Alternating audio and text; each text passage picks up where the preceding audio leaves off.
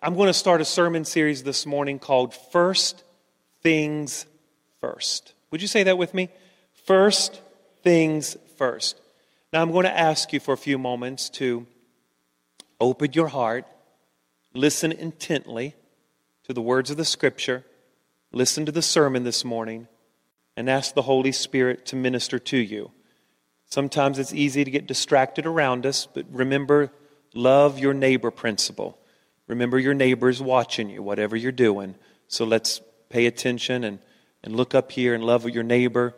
And, uh, and I want the Holy Spirit to bring transformational change, not only in my heart, but all of our hearts this morning. Is that good? Amen. So thank you so much. The Bible says in Exodus chapter 13, verse number one. Wonderful worship, by the way. I love that song, It Is Well. Isn't that good? Amen. Derek Katie, we love you. I know you just got back praying for both of you. And it's good to see Derek and Katie back with us. Love them. Would you give them a hand clap of appreciation? Exodus chapter 13, beginning with verse number 1. Then the Lord spoke to Moses, saying, Consecrate to me all the firstborn Whatever opens the womb among the children of Israel, both man and of beast, it is mine. Now look at verse 11.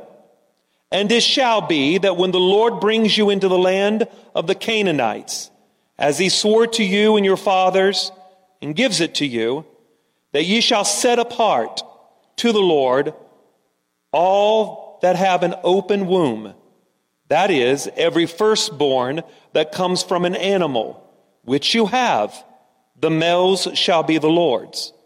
But every firstborn of the donkey ye shall redeem it with a lamb. And, ye, and if you will not redeem it, then ye shall break its neck. And all of his firstborn of man among your sons ye shall redeem.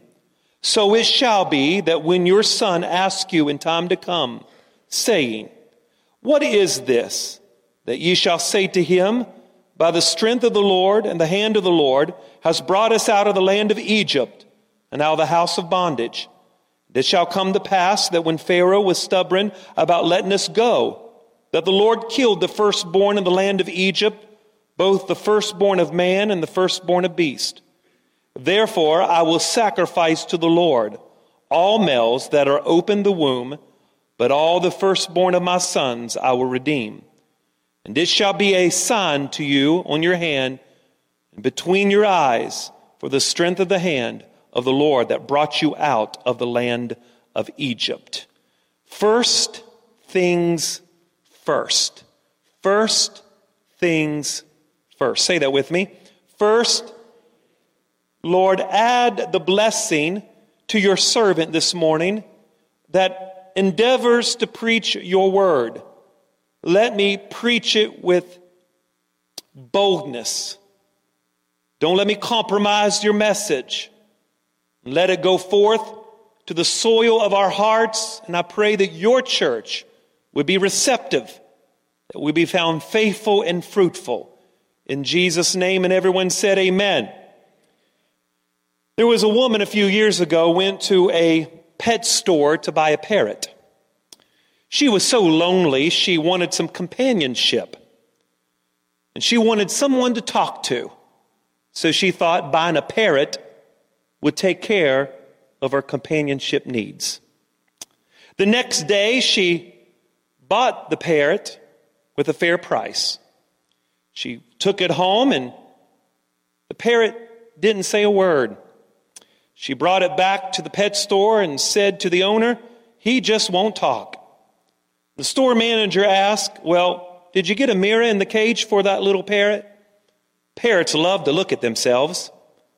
So she said, You know what I'll do? I'll just buy this little mirror and I'll take it home so my little parrot can look at itself and maybe this parrot will start talking to me. Well, the next day she brings the parrot back and she was so distressed. She said to the owner of the pet store, This parrot is still not talking to me. And I bought this parrot so I can have some companionship. The store owner said, Well, what about a ladder? Parrots love to climb up and down ladders. When he is happy, I know that this parrot will talk to you. So She bought a ladder, and then she left the store. The next day, she came back into the store, slammed the door, and she was complaining. She said to the store owner, I bought a mirror, I bought a ladder, and this bird is still not talking. Well, the manager of the store said, I know what you need. I know what you need. You need a swing. Because when birds are happy, they'll begin to talk. I just know he'll talk to you, ma'am, if you can just get a swing. So reluctantly, she bought this swing and took it home. Sure enough, the next day, she comes back and she has this sad, gloomy face.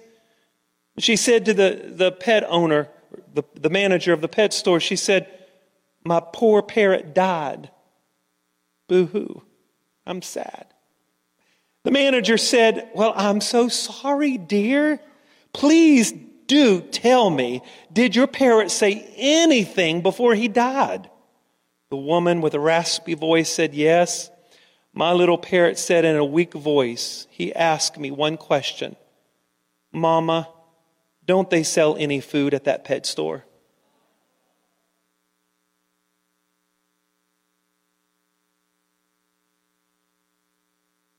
David Yates, was that a good one? kind of. Kind of cheesy, right? I like cheesy. So, what's the point of the story? The woman was so concerned about making the parrot talk that she forgot the most important thing, which was the food. Feeding the parrot. See, if she would have fed the parrot first, then the pair would not have died, and more likely, he would have been happy.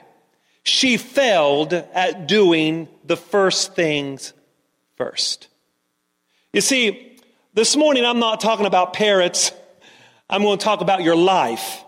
Because sometimes in life, you got to be careful that you don't forget to put first things first. C.S. Lewis, that great theologian, said it like this, and I quote, put first things first and second things are thrown in. Put second things first and you'll lose first and the second things. You see, my friends, how about you this morning? Are there areas in your life where you are putting second things first? I mean, I think we all can agree this morning that we all have failed at some time in our life putting first things first. Have you ever failed at having wrong priorities in your life? Have you ever neglected the most important things in life? Have you ever overlooked what was essential to your life? Have you ignored the most crucial things in your life before? Now, there is no condemnation this morning. We certainly all have done that. And what I want to do for the next few weeks, I want to start a sermon series called First Things First. It is very common, especially in our postmodern society, to hear Christians say, quote, I am putting God first. I am putting God number one. God is priority in my life. The main thing must be the main thing.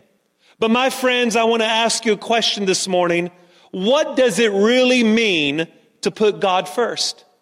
What does it mean that God is priority in your life? What does it mean that God is essential in your life. If we're not careful, we can be caught up in this Rolodex of Christian knees, kind of just throwing statements around, a cliche. Yes, God is number one, and yes, God is first. But my friends, you could put it on t shirts, you can declare it with your mouth, but that doesn't mean you have placed God number one in your life. What does it mean that God is number one? What does it mean that God is first in your life? Now, there is a plethora of answers to that. Some people would say, well, to put God first would mean that you have to attend church more. Some would say you got to read your Bible more. Some would say, well, you got to serve more. Some would say you have to witness more. And others would say you simply have to pray more. My friends, it could get confusing. Everybody has a different definition of what it means to put God first. And as you sit there this morning and you hear these words that I am preaching, I want you to do self evaluation of your own life. Is God number one in your life? And if He is number one in your life, then what are the implications of that? What do we mean that God is number one? What do we mean that God is priority in our life? And I'm glad that you're here because for the next few Sundays, we're going to take a journey through the pages of Scripture. And we're going to understand what it means to put God number one in our life. Now, my friends, I get it. Life is busy. I understand that. And I'm sure most of you this morning could raise your hand and agree with the pastor that life has certainly gotten busy. We all have schedules. We all have relationships and friendships. We all have budgets to meet, bills to pay, people to spend time with. I understand that. And sometimes life can be a whirlwind. Somebody once said that life is like a carousel. Sometimes you're up and sometimes you're down and sometimes you just go round and round. And if you're like me, sometimes I find myself going round and round and round. But I want to encourage you this morning as Christians that no matter how busy you are, you've got to keep first things first. No matter how packed your schedule is, you have to understand as a believer, you got to put priority first. First things come first. Because when you put first things first, God has a way of working everything else out. And with our nature, we want to try to work everything out ourselves without putting first things first. And I promise you, you will exhaust yourself if you don't learn to put first things first. You see, Dwight Moody, that great evangelist, revivalist, said these great words, and I quote, Our greatest fear should not be failure, but succeeding at something that doesn't really matter. Let me read that to you again. Our greatest fear should not be failure, but of succeeding at something that really doesn't matter. As a Christian, as a believer in Jesus, as somebody who loves Jesus this morning, all of us should be concerned with the question, is Jesus number one in my life? And if Jesus is number one in my life, then what are the implications of that? What am I doing to live that out in my life? Am I living the mission of Jesus out in my everyday life? Now, I'm not a scholar by any means, and I'm not a theologian. Although I love theology, I love scripture, and I love to study the Word of God. And there are many different definitions I could give you for what it means to put God first. But I just want to give you a few this morning there are others. I'm not sure if I could exhaust the plethora of definitions for what it means to put God first. But here are just a few. Number one, he should be the priority over everything else. He, number two, should be the principal figure in your life. He should be the most important person in your life above all other relationships. His word should be more valuable than any other message that you have heard or any other message that you have read. His will should be weightier than any other imperative in your life. In other words, let me say it like this. Let me just break it down. What does it mean to put God first? It could mean that His agenda is my agenda. His values are my values. His will becomes my will. Whatever God cares about, I care about. His heartbeat becomes my heartbeat. In other words, I'm wholly surrendered to the plan of God and to the will of God and to the purpose of God. My life is not my own. I am a slave in the house of God. I am a slave to the plan and to the purpose of God. I am no longer a master of my own life. I no longer dictate my own will, my purpose, or my plan. I am a slave in the hand of God. I do his will. C.S. Lewis also said this, and I quote, if you're thinking of becoming a Christian, I warn you, you're embarking on something which will take the whole of you. You see, in other words, C.S. Lewis is saying this.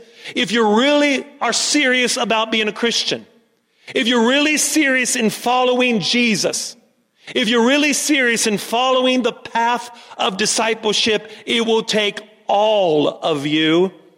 All of you. And that is why, my friends, the mission of this church is to love God with all of our head, heart, hands, and feet. It's a holistic approach that not just do I love God with my heart, I love God with my mind. That is why I encourage you to go to Growth Point and get involved in classes because it's just not a heart thing, it's a head thing as well. That's why we encourage you to serve the church because serving Jesus, putting him first, is realizing that his house comes before my house. It realizes that if I'm going to serve Jesus, it means that I got to follow him in my feet.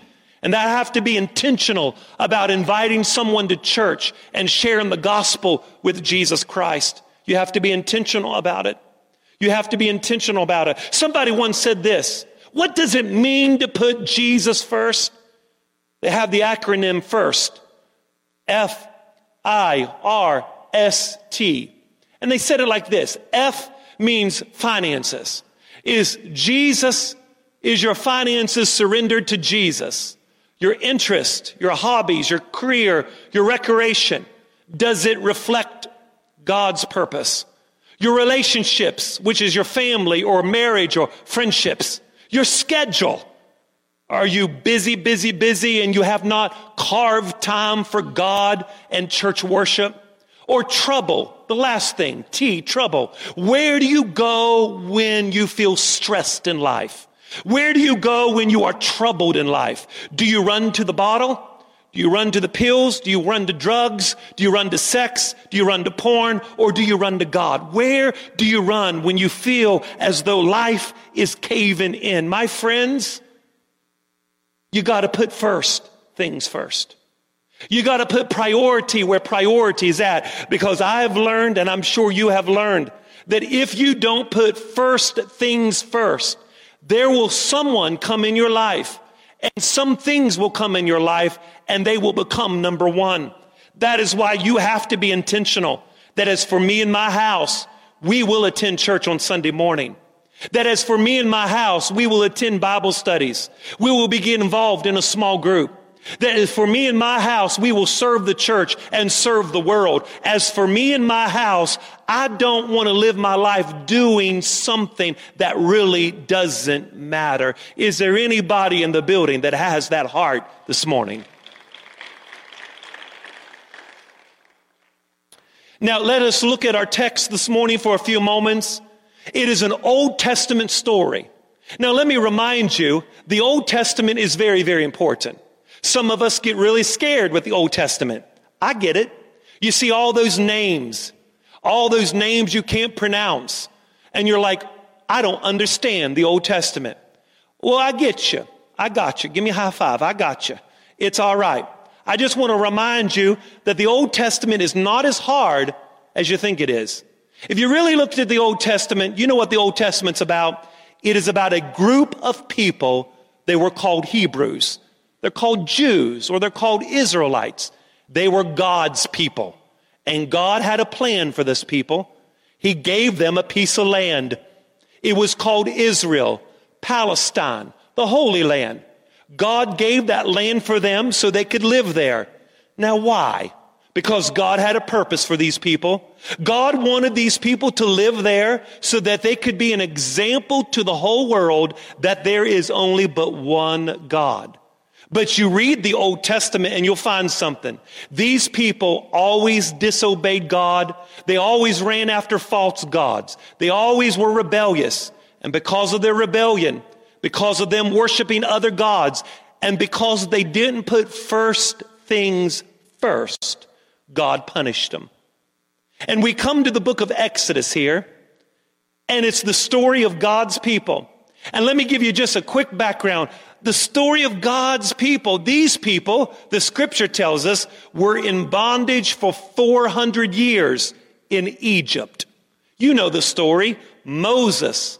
God told Moses, I want you to go lead all of my people out of the land of Egypt, and I want you to lead them to the land that I'm going to give them. And that's where we're at in the book of Exodus. It's God is getting ready. He's moved these people out of the land of bondage. He's moving them out of the land of Egypt. He's moving them out of slavery and he's going to give them a piece of land. In other words, Exodus chapter 13, the scripture I just read to you, is a new story, is a new beginning. It's a new chapter. God is getting ready to do some new things. Now I know you're thinking this morning, Pastor, I don't care for the Old Testament. But let me remind you that the Old Testament is there because it was written for our example. I think the scripture, if it serves me right, first Corinthians chapter 10 verse number 6 speaking of the children of Israel. I'm going to quote this scripture to you. First Corinthians chapter 10 verse 6. Now these things became our example to the intent that we should not lust after evil things as they also lusted. In other words, the writer here is saying the Old Testament was written so it can be your example so you don't do what those people did. What about Romans chapter 15 verse 4? And I quote, for whatever things were written before were written for our learning, that through patience and comfort of the scriptures, we might have hope. You see, my friends, I just read two scriptures to you and it informed us that everything that was written in the Old Testament was written for our example. It was written for our spiritual formation. It was written for our example. Don't do what those people did. Turn aside and put God first. Put God first. You see, God in Exodus 13, the scripture I just read to you, God's bringing his people out of Egypt. He delivered them and he's going to give them a piece of land. He's bringing them into Canaan, God's promised land. And this is a new season, a new chapter.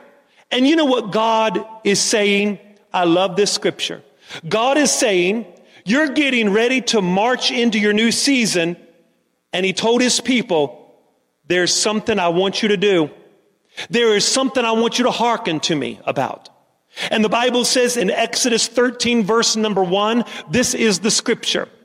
This is what God wanted his people to do when they were going in to their new land. This is a new season. This is a new chapter. God is getting ready to do something miraculous. And God is saying to his people, listen, in Exodus chapter 13 and verse number one, this is what God says to these people. He says, I want you to give me the first of your firstborn. You see that? I want you to consecrate to me all the firstborn. Whatever opens its womb, I want you to give it to me, number one. Now, isn't that interesting? God is saying, when you go into this new land, I want you to give me the first. Every animal that gives birth, I want you to give me the first animal. I want everybody in this building to shout as loud as you can shout, give me the first animal. God said, I want you to give me the first. Maybe, my friends, God is establishing a pattern here. Just maybe. Maybe it's first things first. He says, I want you to give me the firstborn. I want you to give it to me. It is mine. Give it to me. Now, it's interesting to me that God did something else, and you got to look at this very closely. Now, can I remind you what happens in this scripture? I want you to see in Exodus chapter 13, and I want you to see something interesting. When I discovered this, my spirit leaped in my stomach because I thought, this is so good. This was really written for our instruction. Now, do you know what the Bible says in verse number 11? If you read verse 11 of chapter 13, the Bible says that there was a, excuse me, a difference between a clean animal and an unclean animal. For instance, an unclean animal would be a donkey. Everybody shout donkey. And a clean animal would be a what? A lamb, a sheep.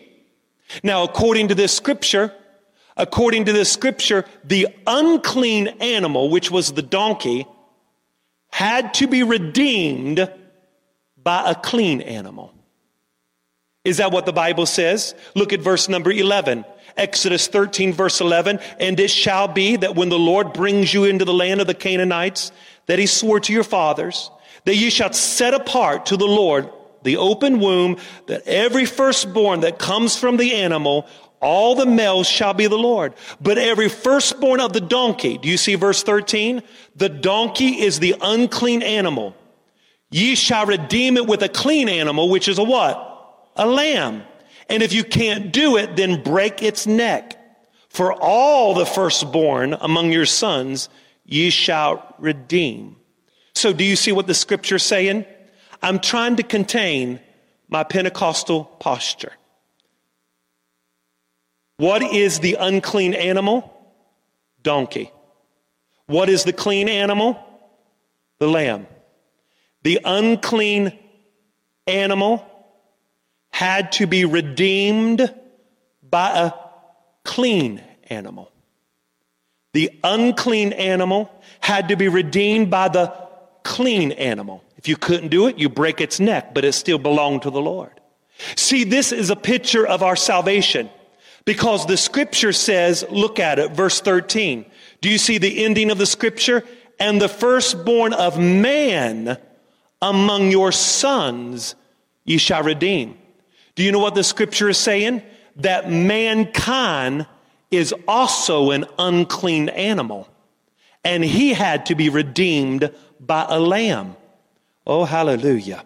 But isn't that what Jesus did? Jesus is the clean animal, the Lamb of God.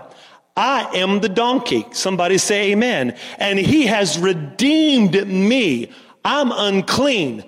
He is clean. He is the Lamb of God and He has redeemed me. Hallelujah. The Bible says in Ephesians 1 verse 17, in Him we have redemption through His blood, the forgiveness of sins according to the riches of His grace. Somebody shout hallelujah. You see, we have redemption through His blood. You see, the point of it is, is that God said, when you go into your land, I want you to give me the very first. Because I believe that God was trying to establish a principle, not a mandate, a principle. Give me first. Give me first. You know why? Because the scripture says in Ezekiel chapter, excuse me, Exodus 13, verse 14, look at this. Exodus chapter 13 and verse 14. Exodus 13 and verse number 14. I want you to see it. So it shall be that when your sons ask you in time, saying, What is this? That ye shall say to him, By the strength of the hand, the Lord brought us out of Egypt and out of the house of bondage. Do you know what the Lord is saying? The Lord is saying, I want you to give me your number one animal. I want you to give me your first. And then the Bible says your children will ask you one day, what are you doing? Why are you giving the first? And your response will be, my son and my daughter, the reason I'm giving my first is because I remember when I was your age, I was living in bondage in Egypt under the hand of Pharaoh. But God raised up a leader by the name of Moses and delivered us from the house of bondage. And the least I can do is to give God number one because I remember where I was. That's the least I can do. The least I could do is to give God number one. The least I could do is to give God first because of what God has done for me. Now, there are many different ways, my friends, that you could put God first. There's many different areas in your life that you could put God first. I mean, I could go down and say, is God first in your marriage? I can ask the spouses, do you pray together with your spouse? Do you consult the Lord? Is the voice of the Lord stronger than the voice of your spouse? Are you leading your family as a priest and a king? Are you being the man of God that you should be? Is God, number one, is his will greater than any other will? Are you the man or women? Are you, are you the woman of God that you need to be? Children,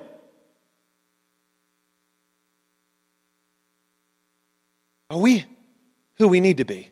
You know, I could just go on and on and on. There's many different facets, but there's one area that I believe has great tension most of the time. The reason I believe it has great tension is because of great misunderstanding. Great misunderstanding and a lot of sometimes people have been offended and people have been upset. And my attention this morning as your pastor is not to upset you. My attention this morning is to challenge you to be more like Jesus in every area of your life. I want you to be more like Jesus in your marriage. I want you to honor your spouse as Christ loves the church. I want you to honor God on your place of employment. I want you to honor God with your family and your friend. I want you to honor God with your body. I mean, I want you to put God in every aspect of your life. But there's one area that there is great misunderstanding about and sometimes a little tension. We want to back away, and that is the area of our finances. Now, granted, I can testify, and you could testify that all of us at one point or another has had financial difficulty. All of us has been in rough spots before. All of us has been in places where it's been full of tension because you didn't know what bill to pay first. Is there anybody that can wave your hand and say, I've been there before? And do you know that the number one cause of divorce in America is money? And the second cause of divorce in America is the lack of communication. Communication and finances are, are, are what causes the majority of divorces in America. Now, my friends, Jesus says a whole lot about your money. Jesus doesn't shy away. Now, if Jesus shouldn't shy away, Pastor Josh shouldn't shy away. You see, the Bible says in the book of Acts that Paul said, I have not shunned to declare to you the whole counsel of God. There is more in the Bible than salvation.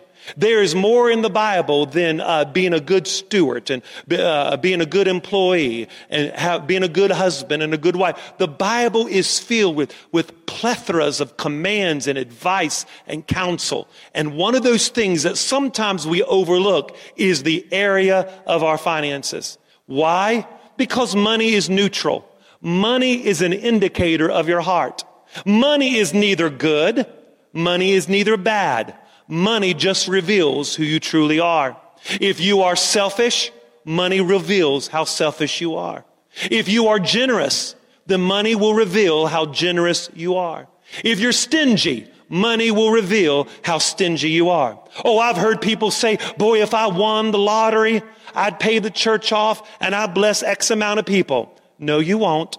If you cannot be faithful with hundred dollars a week, you won't be faithful with the million dollars that comes by you scratching off. Stop scratching lottery tickets and please be faithful to God with your tithes and offerings.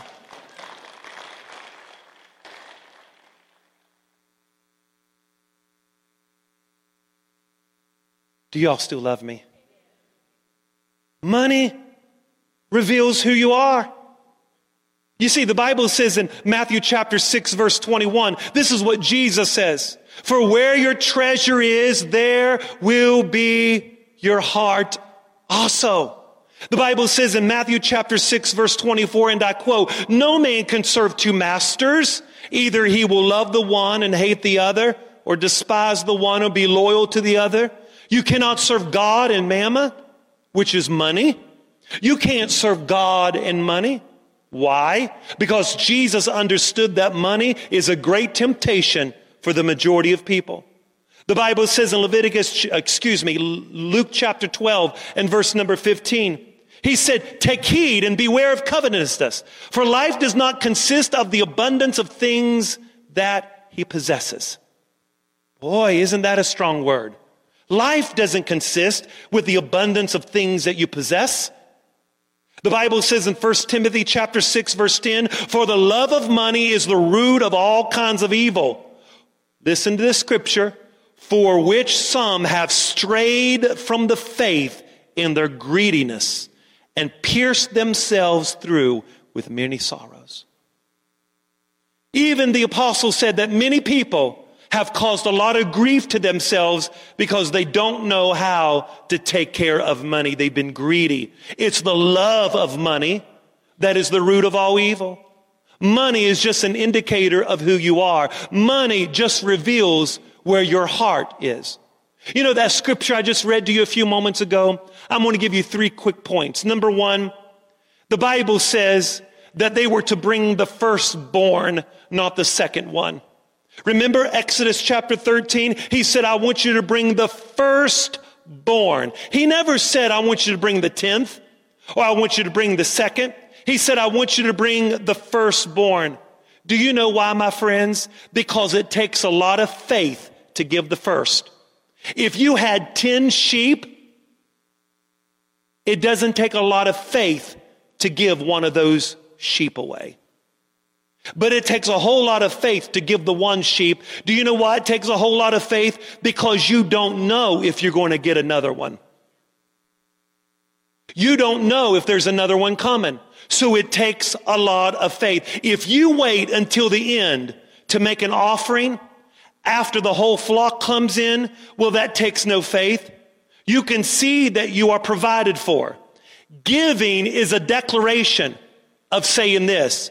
I don't know where it's coming from, but God, I trust you that you will take care of me and that you are my source. That is why I give you number one, because I don't know the future. I don't know if I'm going to get any more sheep, but I'm going to give you the first one because I'm going to acknowledge that you are my provider. You're going to take care of me. You are my source and everything else is a resource.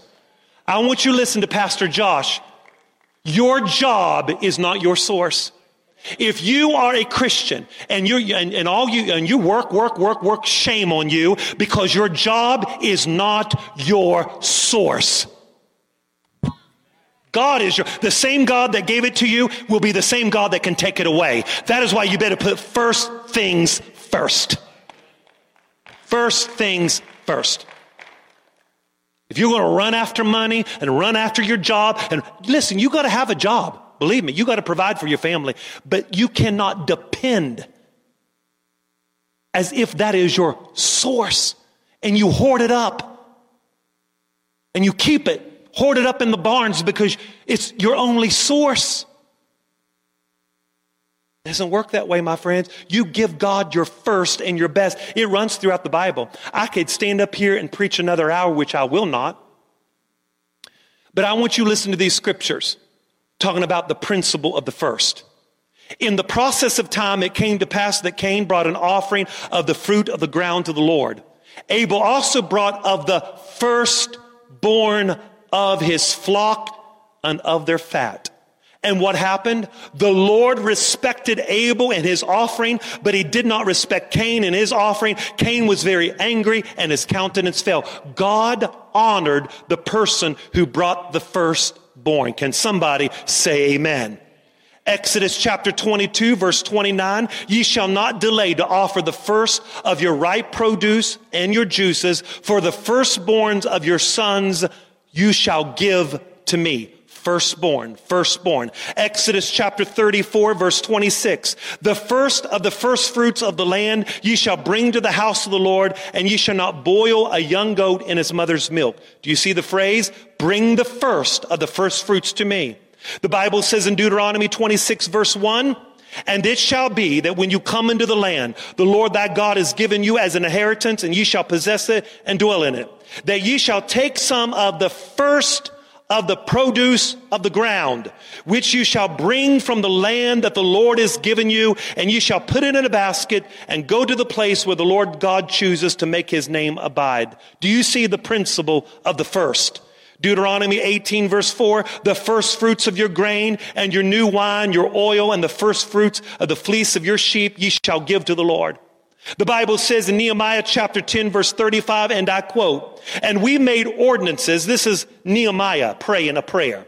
And we made ordinances to bring the first fruits of the ground and the first fruits of all the trees year by year to the house of the Lord, to bring the firstborn of the sons and the cattle, as it was written of the law, and the firstborn of the heads and the flock to the house of God, to the priests who are the ministers in the house of God, to bring the first fruits of our dough, our offering, the first from all kinds of trees. You get the point.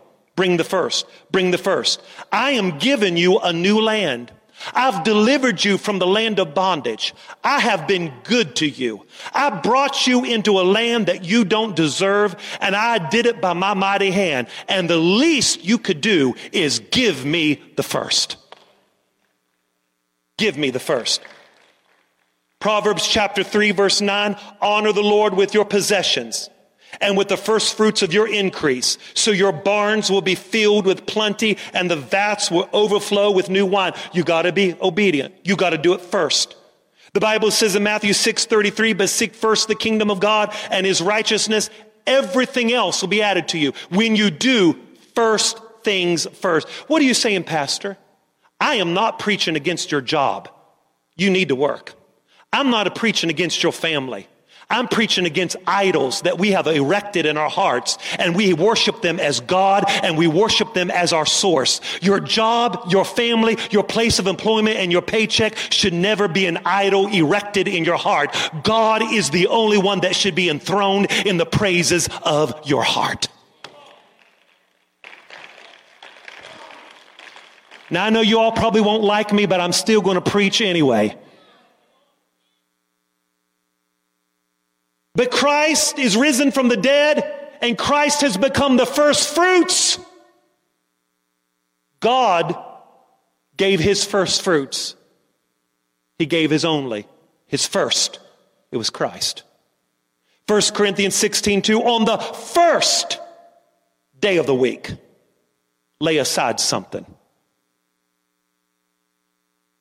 Acts chapter 20 verse 7. Now on the first day of the week, the disciples came together to break bread. You see, I can go on and on and on. First, first. The, the, the problem is, is that God is not against pleasures of life. God is not against some of the things you enjoy. God is against you erecting them as idols in your heart and worshiping them as your source. What if I bought another woman an expensive handbag.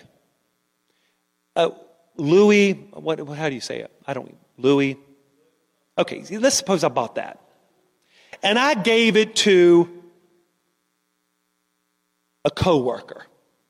I mean, it's expensive and a nice bag. And then I went to the dollar store and bought my wife a handbag worth $3. The point is, my wife should never come in second to that.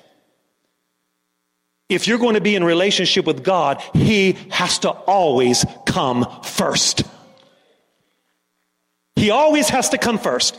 Now, I know that some of you are just looking at the ceiling because I'm up here preaching. Some of you just looking at the ceiling, playing with your nails. But the, pro- the problem is, is that some of us is going to go around that same mountain for 40 years and 40 years and 40 years. And you're going to grumble and complain and put on Facebook why nothing ever works out. And the prophet of God is standing up here declaring, thus says the Lord, that if you don't put priorities right, it's not going to work out. It's not going to work out. It's not. You can hoop and holler and fall all over the floor. It's not going to work out until God is number one in your life. Number two, they brought the first and the best, they didn't donate it. The Bible says, and they brought the first. The scripture in Ephesians, Exodus 13, 12 is the language of bringing and not donating.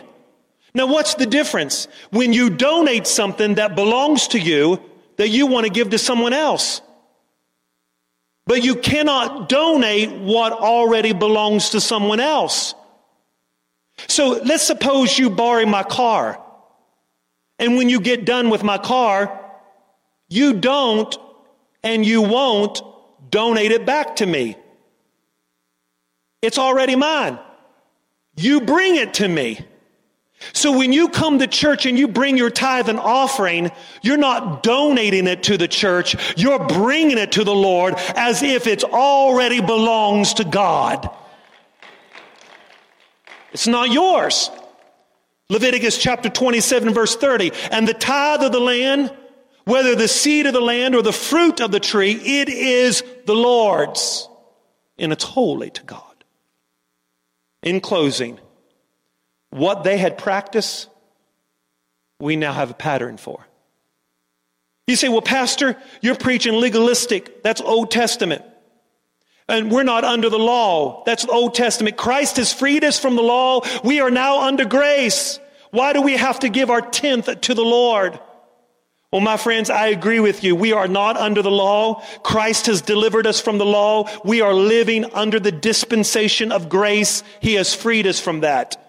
But the question we got to ask ourselves this question is Does Jesus raise the stakes or lower the law?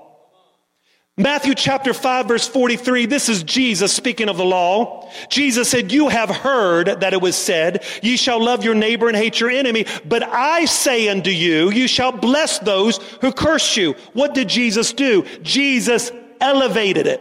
He said the law said this, you shall love your neighbor and hate your enemy, but I'm elevating something new. I'm elevating a different value system, and I'm telling you that you should love your enemies and bless those who curse you and do good to those who hate you. In other words, Jesus raises it.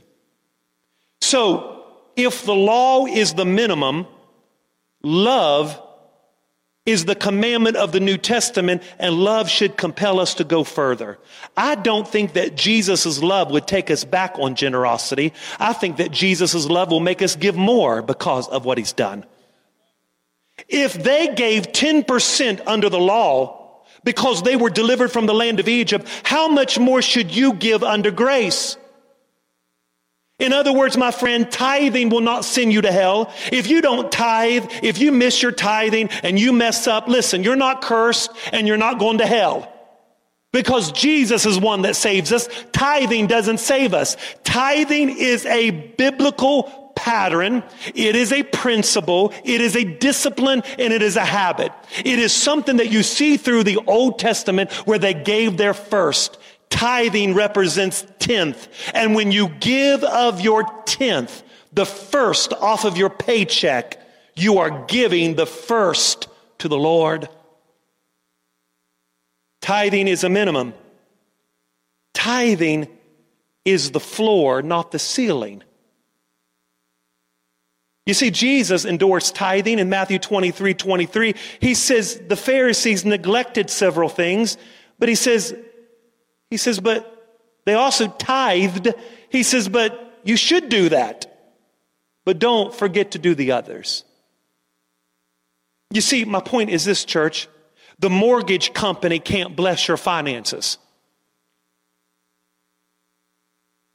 Your job don't have the ability to supernaturally bless your finances. 90% that's blessed will go further than 100% not blessed. Your job can't bless your finances. Your business can't bless your finances. Tithing is not about getting blessed all the time. Boy, I'm going to give this so that I could get blessed. It's not about that. Tithing is simply being obedient that God owns it all and I acknowledge God with my finances that He is my source and my job and my place of employment isn't a God to me. That God is my, I live and I breathe because God has given me. Who gave you the ability to get up in the morning and put your clothes on? Who has given you the ability to breathe through your mouth and put food in your mouth? Who has given you the ability to walk on God's green grass? It is God above. He has given you the ability to do that. Now, how can we set in churches with cathedrals and steeples reaching high to the heavens and sat there with our arms folded, acted like an egotistical maniac, not giving God what rightfully belongs to God. This is some hard preaching. I really love y'all. I've just studied this all week.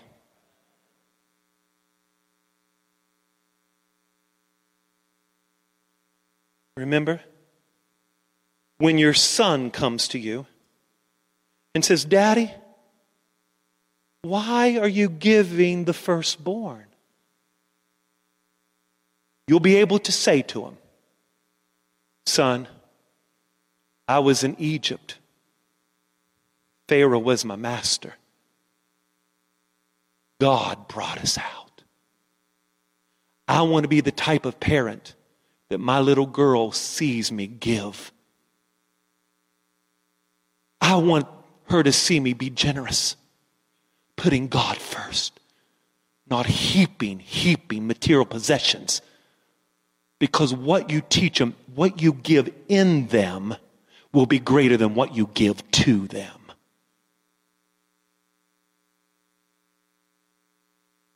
What you deposit in them will be greater than what you give to them. My point is this I'm challenging this church to be tithers. I have done this principle all my life. And you say, well, Pastor, you're just manipulating me. If you feel that way, give your tithe somewhere else. It's okay. If you feel like I'm manipulating you, you feel like that I'm preaching hard and you don't like it, that's between you and God. God will have to sort that heart out. You can give it somewhere else. But for those in this building that you feel called to Christ Point and you love Pastor Josh and you trust me, we have a financial team that looks over our finances, that does it with character and integrity, and you believe in the mission of this church, that this church is not just called just to reach this city, but we're called to reach the region, and it's going to take more than just bodies sitting in the building. It's going to take dedicated tithers and givers to see the mission of God accomplished. Can I see it? Can I hear an amen? It's going to take people that's committed to give. I'm asking you, listen, from the bottom of my heart, I preach my heart out, not in anger, not in frustration. I'm just excited. I'm preaching with boldness, with the authority of God's word. I'm asking you, would you come along with me on this journey? And on October the 9th, on our big come and see service, I'm challenging all of us Let's tithe that morning. Whatever you make in a week, whether it's $100, a tithe would be $10. If it's $300, the tithe would be 30. Whatever you make in one week in your paycheck, on October the 9th, let's all of us be challenged and encouraged to tithe on October the 9th. Now, to some of you, that's not a, a, a challenge. You already tithe. You already give. So don't worry about it. For those of you that's not tithing, I challenge you to try it once. Do it one time. Challenge. Let's prove and see what God can do in and through your life. You say, Pastor, I can't afford it. My friend, you can't afford not to do it. That is the purpose of tithing. is not if you can afford it. It goes back to what do you trust? And I'm asking you October the 9th, this is going to be a tithe challenge. I want all of us, including myself, including my wife, we're, we're, we're tithers, we're givers. I'm not asking you anything that I'm not doing myself. I want you to, whatever you make in one week, it may be $50. Well, it would be $5. Let's all of us tithe. Let's bring the first to the Lord. And let's try it out. And if you find it don't work, then that's up to you and God. But I want you to pray this week with your spouse. I want you to sit down and say, This week, we're going to pray together and we're going to include God in our budget. God is going to be number one in our budget. Let's try it and let's see what God will do. Amen. Amen. Do you believe great days are ahead for our church? I said, Do you believe that great days are ahead? October the 9th is our tithe challenge. Father, we thank you for your word today. Thank you that your word went forth in boldness and in power. Thank you, Father, that we've come today to give you our first and our best. Lord, we love you and we honor you today. And Father, I thank you that the Holy Spirit, even now, is speaking to hearts. Maybe our finances are in line. Maybe we have the wrong perspective in a lot of things. Help us to put first things first. Help us to put first things first. Holy Spirit, go forward throughout the building, deal and convict and draw. We want to be completely surrendered to you, Lord. And all that we do, all that we say, help us to put you first in our life. We honor you not only in our marriages, in our relationships, in our friendships, but we honor you in our finances as well. Thank you, Jesus. I pray blessings upon this church. I thank you that greater days are ahead. Would you stand across the building? Would you put your hands together and bless the Lord today? Amen. Bless the Lord.